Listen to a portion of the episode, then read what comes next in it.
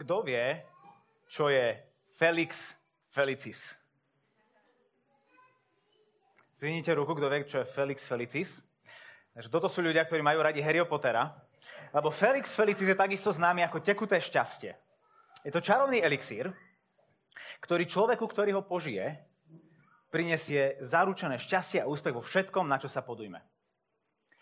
V šiestej knihe Harryho Pottera a prináša požitie tohto elixíru kľúčový a nevyhnutný zvrat v celom príbehu, bez ktorého by sa nevedeli dostať ďalej a kniha by asi skončila. A mnohí, keď sme toto čítali alebo sme to videli vo filme, tak sme si možno tak povedať, že mať takú flaštičku, takú ploskačku, v ktorej je tekuté šťastie.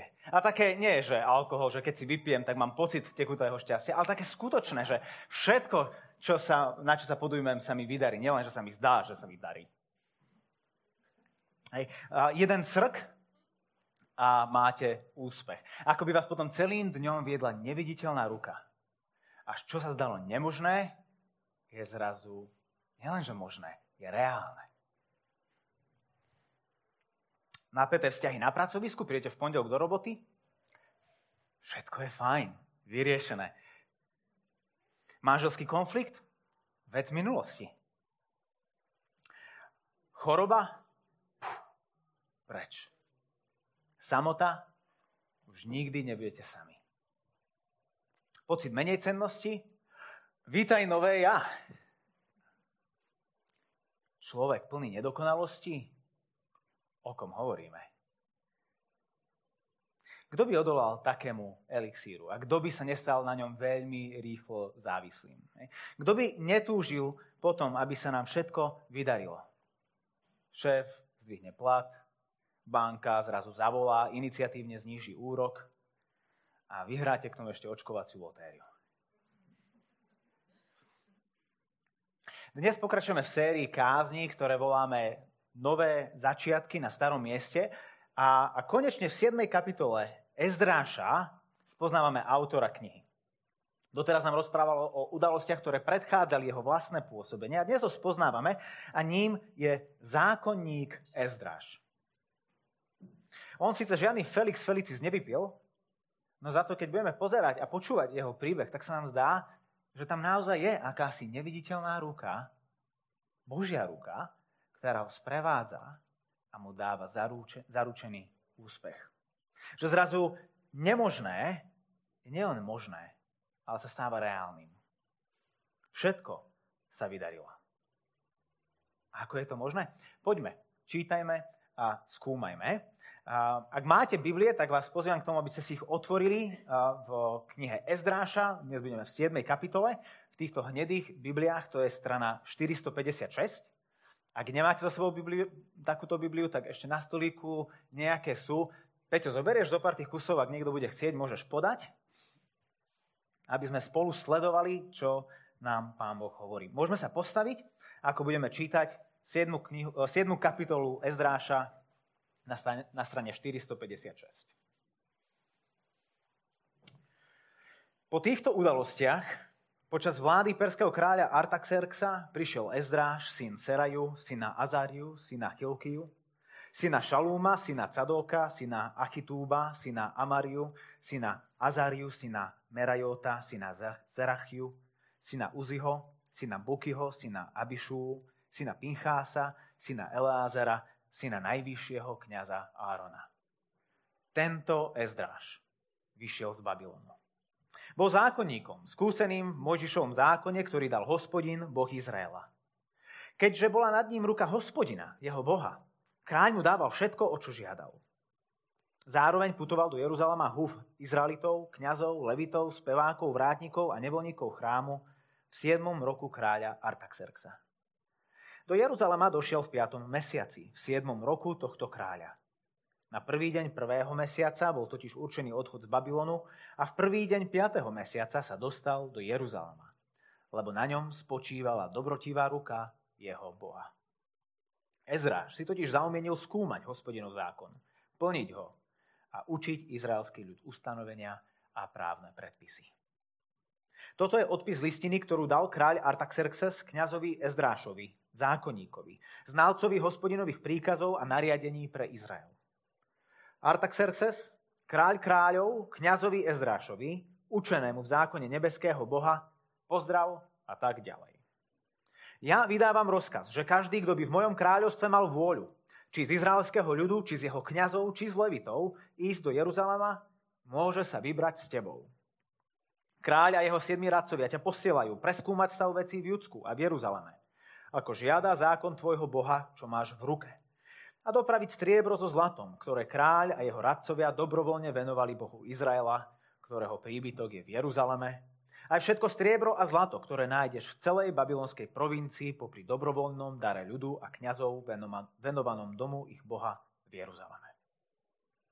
Preto za toto striebro bezodkladne nakúp bíky, barany a baránky s príslušnými pokrmovými a nápojovými obetami a obetuj ich na oltári domu vášho Boha v Jeruzaleme. To, čo ty a tvoji bratia usúdite, že by bolo dobré spraviť so striebrom a zlatom, ktoré bude nazvyš, spravte podľa vôle svojho Boha. Nádoby, ktoré dostávaš pred službu v dome tvojho Boha, odovzdaj pred Bohom v Jeruzaleme. Ostatné, čo ešte treba pre dom tvojho Boha, čo ti bude ešte treba vynaložiť, uhrať z kráľovskej pokladnice. Ja, kráľ Artaxerxes, týmto nariadujem všetkým pokladníkom na záriečí.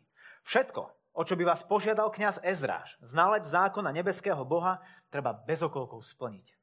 Do 100 talentov striebra, do 100 kórov pšenice, do 100 batov vína, do 100 batov oleja a soli bez vyúčtovania. Všetko, čo sa žiada podľa rozhodnutia nebeského Boha, treba presne splniť pre dom nebeského Boha, aby azda nevzblokol hnevom proti kráľovskej, kráľovej ríši a proti jeho synom. Ďalej vám oznamujeme, že nik nemá právo uvaliť daň, dávku či clo ani na kňazov, ani na levitov, spevákov, vrátnikov, chrámových nevolníkov, ani na nejakých služobníkov tohto Božieho domu. Ty, Ezdráš, podľa toho, ako prikazuje múdrosť tvojho Boha, ktorú máš v rukách, Vymenuj sudcov vedno s obhajcami, aby vysluhovali právo všetkému ľudu na záriečí, totiž tým, čo poznajú zákon tvojho Boha. A kto by ho nepoznal, toho učte. Každý, kto by neposlúchol zákon tvojho Boha a zákon kráľa, nech je bez okolkov odsúdený, alebo na smrť, alebo do vyhnanstva, alebo na peňažnú pokutu, alebo do žalára. Nech je zvelebený hospodin, Boh našich otcov, ktorý vnúkol kráľovi do srdca, aby okrášil hospodinov dom v Jeruzaleme a naklonil ku mne milosť kráľa, jeho radcov a všetkých mocných kniežat kráľa. Ja teda, posilnený rukou hospodina svojho Boha, ktorá bola nado mnou, zhromaždil som popredných z Izraela, aby išli so mnou. Modlíme sa. Páne, ďakujeme Ti aj za toto slovo, ktoré môže dnes znieť v našich ušiach a ťa prosíme o to, aby zaznelo aj v našich srdciach. A aby ako Ezráš boli tými, ktorí nielen skúmajú Tvoje slovo, ale chcú ho plniť a podávať ďalej. Lebo Ty si prehovoril. A aký hlas je dnes ráno dôležitejší ako hlas živého Boha? Amen. Môžete sa posadiť. V dnešnom texte vidíme dve ruky, ktoré ruka v ruke pracujú na tom, aby sa Bože zámery záchrany a obnovy Božieho ľudu naplnili. Aby boli napokon úspešné. Tá jedna ruka je Božia, tá druhá ruka je Ezdrášova. Pozrime sa na tú Božiu najprv. Na prvý pohľad sa môže zdať, že celá táto kapitola je o tom, čo kráľ Artaxerxes dovolil a prikázal a ako sa majú zachovať na záriečí, tam za riekou v Jeruzaleme. Lenže skutočnosť je taká, že celá kapitola je nasiaknutá tým, čo Boh prikazuje a čo Boh dovoluje, aby sa stalo. Trikrát v tejto kapitole sa opakuje refrén o tom, ako ruka hospodinová uskutočňovala to, čo Boh chcel. Uskutočňovala Boží zámer. V šiestom verši to máme čierno na bielom. Keďže bola nad ním, nad Ezdrášom, ruka hospodina, jeho boha, kráľ mu dával všetko, čo žiadal.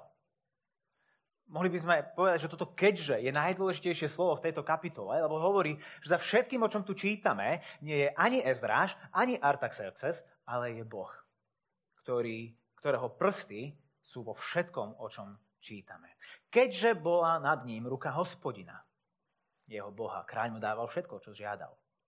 Ruka hospodina neznamená, že nad Ezdrášom sa znášala nejaká priehľadná horná končatina, ktorej sa Artaxerxes zľakol a, a preto zo strachu povedal Ezdrášovi, zober si čokoľvek len chceš, len sa prac odo mňa preč. Ale ruka hospodina je, je biblický obraz, ktorý dookola, dookola je vidieť napríklad v žalmoch a v iných biblických knihách, ktorá vyjadruje Božiu silu a Božiu moc, Božiu aktivitu. To, čo Boh uskutočňuje. Inými slovami, Artaxerxes aj Boží ľud sú tu vydaní do Božej moci a sily. On, Boh, je ten, ktorý tu všetko riadi. Jeho ruka je v tom všetkom. Ďalej čítame, že za 4 mesiace sa celé toto zhromaždenie, ktoré sa vydalo vrátiť do, Izra- do Jeruzalema, za 4 mesiace sa dostali z Babylonu do Jeruzalema. To je vzdialenosť 1500 kilometrov. To je ako odtiaľto na Makarsku a späť, peši. A predstavte si, aké je to hrozné ísť v lete autom. A predstavte si, že idete peši so všetkým, čo máte a so svojimi deťmi. Alebo ak chcete iba jedno, jedno cest, jednou cestou ísť jednosmerne, tak to je ako z Trnavy do Atén. Obrovská diálka, ktorú prekonali za 4 mesiace. A opäť, prečo? Lebo Ezráž mal najnovšiu aktualizáciu, mal Waze a vedel, že kde sú zápky a proste tomuto všetkému unikol. A čítame v 9. verši. Lebo na ňom spočívala dobrotivá ruka jeho Boha. Ďalej vo 14. 14. verši čítame, že kráľ usmerňuje Ezráša, aby sa všetko dialo, ako žiada zákon tvojho Boha. Ezráš toto všetko áno, a, a v 18. verši, aby sa všetko dialo podľa vôle tvojho Boha. Kráľ poskytuje Ezrášovi a týmto navrátencom štedré zabezpečenie, o ktorom čítame vo verši 22. Tie mierky ich nám moc nehovoria, ale v podstate posiela s nimi takmer 3,5 tony striebra, 2200 litrov pšenice, vína, oleja a, a hovorím, že potom majú dostať akože neobmedzené množstvo soli. Všetko, čo bolo potrebné pre prinášanie obied v Jeruzaleme. A prečo toto všetko Artaxerxes tak slobodne im dáva? Opäť čítame vo verši 23, lebo všetko, čo sa, lebo, to, lebo sa musí diať všetko, čo sa žiada podľa rozhodnutia nebeského Boha. Treba presne splniť pre dom nebeského Boha. Esráš toto všetko pozoruje, čo sa deje. Ako mu Artaxerxes odpovedá, ako mu, ako mu vo všetkom vyhovie. A, a vidí viac ako len svoje nejaké politické ťahy, že v správnom čase prišiel za Artaxerxom, aby si toto všetko vypýtal, ako čítame v 6. verši. Ale vidí za tým Božiu mocnú ruku. Preto na konci celej kapitoly ne, ne, nevychvaluje do nebies Artaxerxa, ale svojho Boha. Nech je zvelebený hospodin, Boh našich otcov, ktorý vnúkol kráľovi do srdca, aby okrašil hospodinov dom. A výsledkom toho celého je to, že Ezdráž sa vydáva na cestu späť do zasľúbenej zeme, posilnený rukou hospodina. Verš 28. Ja teda posilnený rukou hospodina svojho Boha, ktorá bola nado mnou, zhromaždil som popredných z Izraela, aby išli so mnou. Ezraž videl, videl v pozadí tohto celého nie seba, nie Artaxerxa, nie tie hlavné kniežata Perskej ríše, ale videl, že to Boh a Božia ruka vládne nad týmto celým. A tak otázka je, že kde vo svojom živote vidíme Božiu ruku my. Máme tendenciu svet vidieť veľmi pragmaticky alebo naturalisticky. Hej. Všetko má svoju príčinu. akcia vyvoláva reakciu a sa potrebujeme trénovať v takom pohľade viery, ktorý na pozadí všetkého, ako tú hlavnú hybnú silu, vidí Božiu ruku. Lebo to, k čomu nás Ezdraž nabáda, je pozerať sa na svet nie ako na pragmatický alebo naturalistický, ale svet, v ktorom je Boh aktívny, v ktorom Božia ruka je tá, ktorá dáva všetko do pohybu.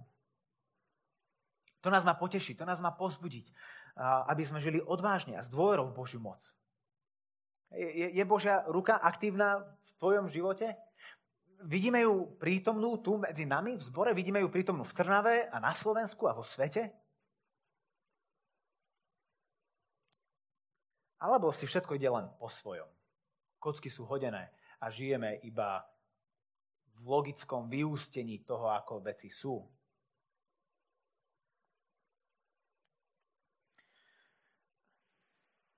Tento týždeň som sa rozprával s priateľom, ktorý je chorý a má bolesti. A, a, a priznal sa mi, ako najprv bolo pre neho veľmi ťažké v tom akokoľvek vidieť Boha. Proste mal problém a mal bolesť a, a všetko, čo chcel, bolo, bolo vyriešenie jeho problému. No lenže potom, neskôr po čase, Boh začal otvárať jeho oči a mu umožnil uprostred svojej diagnózy a svojho trápenia vidieť Božiu dobrotivú ruku. Vidieť, že Boh je dobrý aj v tomto, že, že Božia dobrotivá ruka ho neopustila. Zrazu jeho choroba nebola jeho nepriateľom, ale sluhom v Božích dobrotivých rukách. Zrazu jeho srdci nebola horkosť, ale chvála. Lebo to, ako svet vnímame, bude, v, bude vplývať na to, ako v ňom žijeme. Máme pocit, že svet je celý pragmatický, cel, svet je celý naturalistický, výsledkom príčin a Boh je z neho stiahnutý. Budeme sa báť. Budeme trikrát prepočítavať a možno raz vykročíme. Ale ak budeme vidieť, že žijeme v Božom svete, v ktorom Boh vládne, možno budeme mať odvahu, ako mal Ezráš, prísť pred kráľa a pýtať si veľké veci. Predstavte si, že, že ten, tento žid prišiel pred perského kráľa, najmocnejšieho človeka na svete a povedal, daj mi 3,5 tony striebra, 2200 litrov tohto, tohto, tohto a, a pusti nás domov. A on povedal, že OK, čo ešte? Lebo Ezráš rozoznával, že to Božia ruka hýbe svetom. Nie je jeho šikovnosť. Keď sa nám v práci zadarí, Vidíme svoju šikovnosť? Alebo vidíme Božiu dobrotivú ruku nad nami? No, naopak, keď sa nám v práci nezadarí, že niečo naozaj pokašleme, veríme, že Božia ruka je voči nám stále dobrotivá aj uprostred uh, našej nešikovnosti? No čím to bolo, že nad Ezdrášom spočívala takáto dobrotivá ruka Boha? Ako si to len získal? Čím si ju zabezpečil? tak doteraz sme sa pozerali na tú Božiu ruku, pozrime sa na Ezdrášovu ruku. Lebo to, čo v nej drží, môže za celý úspech, ktorý vidíme. V prvých piatich veršoch čítame o tom, že Ezdráš patrí do kňažskej rodiny. Patrí do kmeňa Lévyho, ale v kmene Lévyho bol jeden rod, ktorý pochádzal od Árona, ktorý bol bratom Mojžiša. A Áron a všetci jeho potomkovia boli Bohom vyvolení, aby predstupovali pred Boha a aby mu slúžili. Tento Ezdráž vyšiel z Babylonu.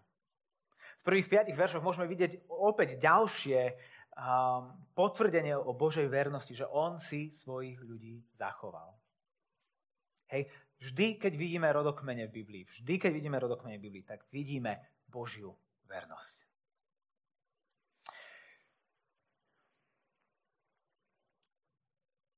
Lenže to, že Ezraš patrí ku kňažskému rodu, nie je to, čo ho robí v očiach tohto pohanského kráľa výnimočným. Všimnime si, že dvakrát kráľ Artaxerxes hovorí o Ezrášových rukách. Vo verši 14 a vo verši 25. Vo verši 14 hovorí, že kráľa jeho siedmi radcovia ťa posielajú preskúmať stav veci v Judsku a v Jeruzaleme, ako žiada zákon tvojho Boha, čo máš v rukách. A vo verši 25, ty, Ezdráš, podľa toho, ako prikazuje múdrosť tvojho Boha, ktorú máš v rukách, vymenuj sudcov a tak ďalej. Neviem, ako to bolo naozaj, ale vyzerá to tak, že vždy, keď Ezdráš prišiel za kráľom, tak držal v ruke Bibliu, ktorú vtedy mal, zvitky. Pretože že, že týmto bol Ezdráž známy a charakteristický pred pohanským kráľom. A my Biblie čítame a listujeme a rozprávame o nich v kostole, lebo to je taký safe place, hej, že však toto tak všetci robia. Ezdráž bol známy na svojom pracovisku týmto. Medzi tými, ktorí nemali nič dočinenia s jeho náboženstvom. Jeho ruky neboli prázdne, ale držal v nich Božie slovo. A nie potom divu, že v 10. verši čítame o jeho charaktere nasledovné. Ezdráž si zaumienil skúmať hospodinov zákon, plniť ho a učiť izraelský ľud. Ustanovenia a právne predpisy. Skúmať, plniť a učiť Božie slovo. To bolo Ezdrášové moto. Lebo to, čo držíme vo svojich rukách, je našim kompasom keď sme stratení. To je to, čo bude udávať smer pre náš život. Ezráš vo svojich rukách zbieral Božie slovo. Uprostred nepriateľskej pohanskej krajiny. A dáva to zmysel, zmysel, lebo ak je to naozaj Božia ruka, ktorá hýbe týmto svetom, tak to najlepšie, čo môžeme spraviť, je žiť v súlade s Božím slovom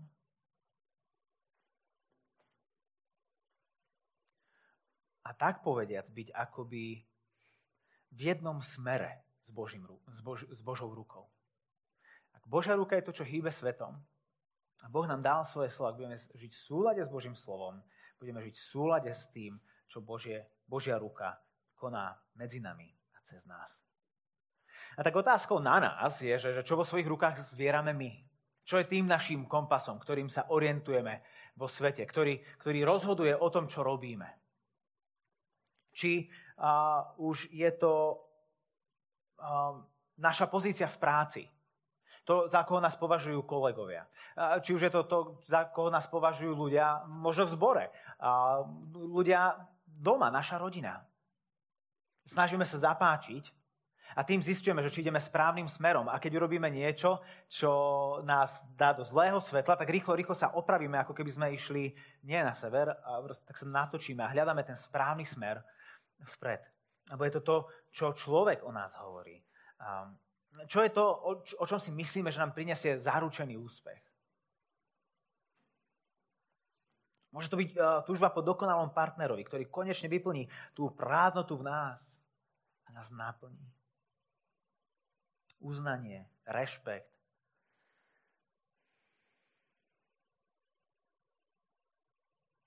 Ezrašovým kompasom v rukách bolo Božie slovo čítame v 6. verši, bol zákonníkom, skúseným, alebo iný preklad tohto slova je zbehlým. Že, vedel toto robiť v Biblii, aj si mu niečo povedali a on presne vedel, kam ísť. Bol zákonníkom, skúseným v Mojžišovom zákone, ktorý dal hospodin, Boh Izraela. Ak ste niekedy čítali Evanielia, tak v Novej zmluve ste mohli naraziť na to, že Ježišovi zákonníci neboli zrovna Ježišovými najlepšími kamarátmi schytali od neho jedný z najsilnejších výčitok. Ale tu je zákonník Ezdráž vyfarbený v pozitívnych v pozitívnom svetle. Ako príklad pre to, kým má byť izraelský národ, ktorý sa vracia z vyhnanstva. Vidíme tu Ezdráša, ktorý miluje Bože slovo a podrobuje mu svoj život. Zaumienil si môžeš kliknúť. Zaumienil si skúmať, plniť a učiť Boží zákon. Každé z týchto troch je, je dôležité a keď ktorékoľvek z nich nám uniká, tak sa to celé rozpadne. Lebo nestačí iba skúmať a plniť, ale neučiť. Ak, ak skúmame Bože slovo a snažíme sa podľa neho žiť, ale to neposúvame ďalej, môžeš ťuknúť?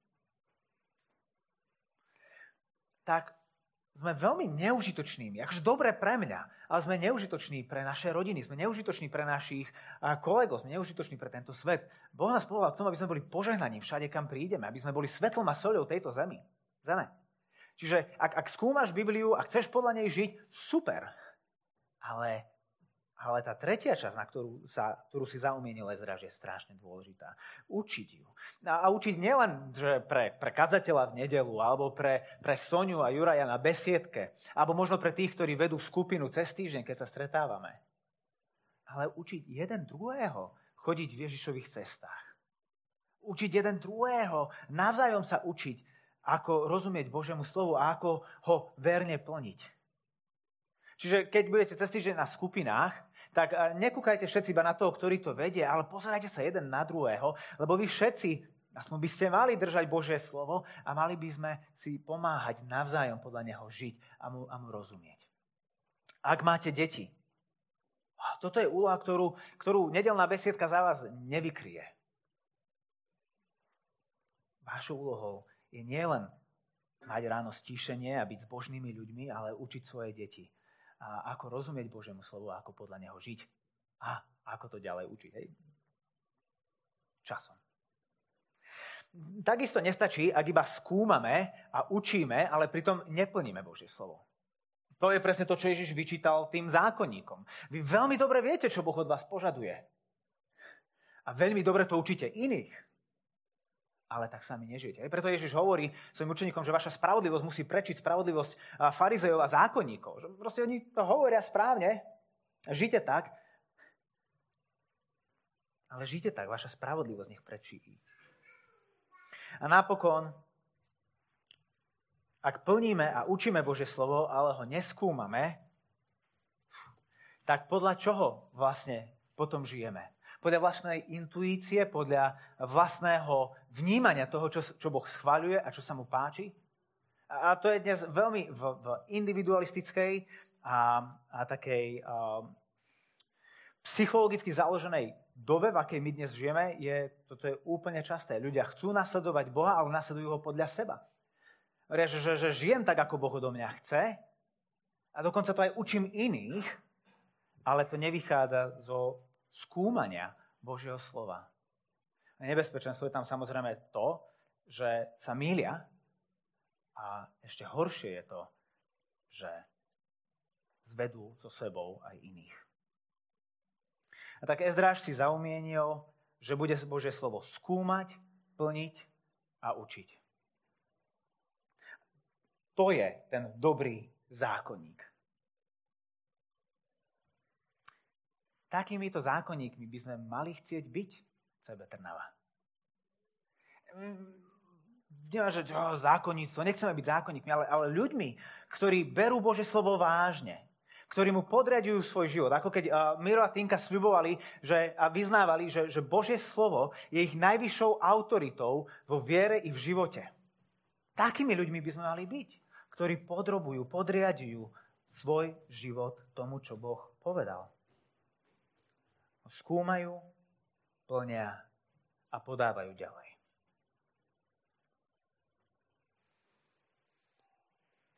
Byť ľuďmi, ktorí si uvedomujú, že nie dôležitejšieho hlasu, nie dôležitejšieho slova, nie dôležitejšej strany, ktorú v ten deň môžeme čítať ako strana, ktorá obsahuje, na ktorej máme zapísané Božie slovo. Čiže buďme zákonníkmi na spôsob Ezdráša. Cez tých Boh bude zachraňovať a obnovovať svet. Lebo to, čo sme videli v uplynulých šiestich kapitolách Ezdráša, je to, ako Boh obnovuje svoj ľud zvonku. Posiela ich späť do zasľúbenej zeme. A opäť je položený, sú položené základy oltára a chrámu. Že to, čo vidíme, že sa začína diať v 7. kapitole, a ďalej až do konca Ezdráša je to, ako Boh obnovuje svoj ľud znútra. A na to im dáva svoje slovo. A Ezdráš bude v tomto v najbližších kapitolách zohrávať kľúčovú úlohu. Ako ten, ktorý preto, lebo zasvetil svoj život skúmaniu a plneniu Božieho slova, má zrazu tú autoritu predstúpiť pred Boží ľud a ho učiť, ako žiť ako Boží zachránený ľud.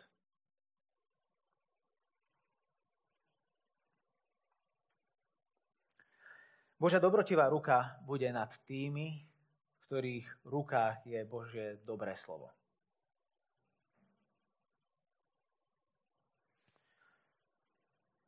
Ak sa ním nechajú viesť a usmerňovať, ak bude ich kompasom. Preto mal Ezdráž v 6. verši tú odvahu predstúpiť pred kráľa Artaxerxa a pýtať si veľké veci. Nie preto, lebo bol dobrým politikom, nie preto, lebo Artaxerxes mal v ten deň dobrú náladu, Nie preto, lebo by si logol dúšok z Felix Felicis, ale preto, lebo vo svojej ruke mal zákon Boha, Boh vedel, čo od neho žiada, poznal Bože zasľúbenia, spoľahol sa na ne, predstúpil pred kráľa a vypýtal si. A kráľ súhlasil, lebo ruka hospodina, jeho Boha, bola nad ním.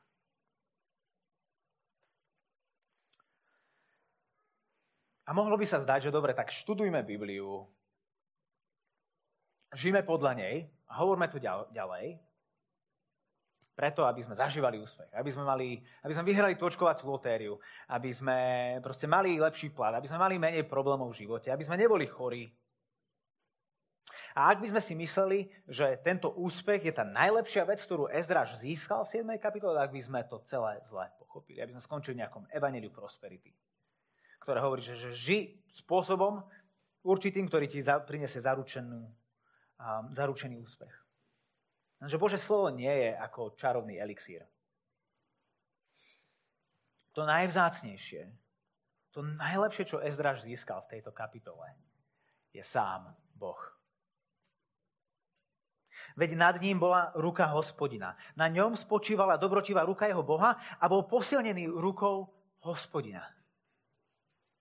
To znamená, že Boh mu bol veľmi blízko.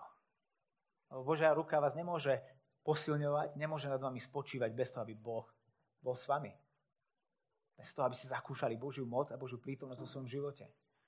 A to bolo to najzácnejšie, čo Ezdráž získal.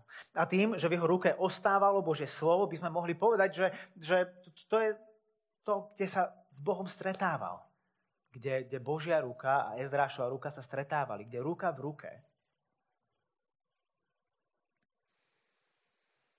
Boh a jeho kňaz. Boh a jeho syn. Ježiš raz vyčítal Židom následovné. Toto je Jánovo evanelium, 5. kapitola, 39. verš. Skúmate písma, lebo si myslíte, že v nich máte väčší život. A práve oni svedčia o mne. Zdá sa, že eh, Ježiš nás varuje presne pred tým, za čo, sa, čo nám Ezraž modeluje. Aby sme skúmali Bibliu a zasvetili jej celý svoj život. A... Lenže práve naopak. Ježiš nás volá k tomu, aby sme rozpoznávali, aký cieľ a zmysel má Bože slovo v našom živote. Ježiš hovorí, oni svedčia o mne. A pokračuje v ďalšom verši, verši, lenže vy nechcete prísť ku mne, aby ste mali život. Inými slovami, dôvod, prečo študujeme Božie slovo, dôvod, prečo máme stále štandardnú dĺžku kázne, aj keď máme dlhú bohoslužbu, a dôvod, prečo, má, prečo, prečo máme biblické príbehy na besiedke, prečo Bibliu čítame na skupinách, prečo proste ju všade tlačíme, je ten, nie, nie, nie je ten, aby sme boli iba št, nejakými študentmi a, alebo nejakými poslušnými biblickými ľuďmi, ale aby sme prichádzali ku Kristovi, lebo, lebo písma svedčia o ňom a majú nás k nemu viesť. A ak na konci kázne, ak na konci besiedky, ak na konci skupiny sme neprišli ku Kristovi, tak to, čo sme spravili, čo sme celý čas robili, môže byť oveľa nebezpečnejšie, ako vôbec písmo nečítať. Lebo sme, môžeme skončiť v ilúzii toho, že sme spravili to, čo kresťania robia. Takže to, čo kresťania robia, keď čítajú Bože slovo, je to, že prichádzajú ku Kristovi, aby sme mali život. V Biblii nemáme život, v Kristovi máme život. O ňom svedčia písma. V písme sa dozvedáme o tom, že to Ježiš žil dokonale a naplnil Boží zákon. Nemusíme si svojim študovaním Biblie a svojim dokonalým dodržiavaním Božích zákonov snažiť, snažiť sa získať si Boha. Lebo keď prichádzame ku Kristovi, zistujeme, že to Boh si získal nás. Ku nemu nás naše štúdium musí vždy viesť. Lebo len v ňom je život. V ňom je skutočná nádej pre trpiacich, pre sklam pre tichých a slabých, pre beznádejných, pre nedokonalých, pre hriešných. Tak držme vo svojich rukách Božie slovo. A prikladajme ho k svojmu srdcu. Skúmajme ho, plňme ho, učme ho. Lebo toto písmo svedčí o Kristovi. Len On má život.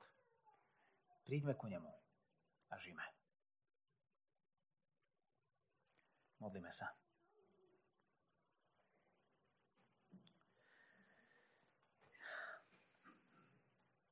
Dobrotivý Bože, ďakujeme Ti za to, že keď si prehovoril, tak si prehovoril preto, aby sme ťa mohli poznať. A keď sme ťa spoznali, tak sme zistili, aký milujúci a milostivý si Boh. Že Tvoje slovo je nám dané preto, aby nás viedlo ku životu. Nie, aby nás ubíjalo, nie preto, aby nás zotročovalo, ale aby sme mali slobodu.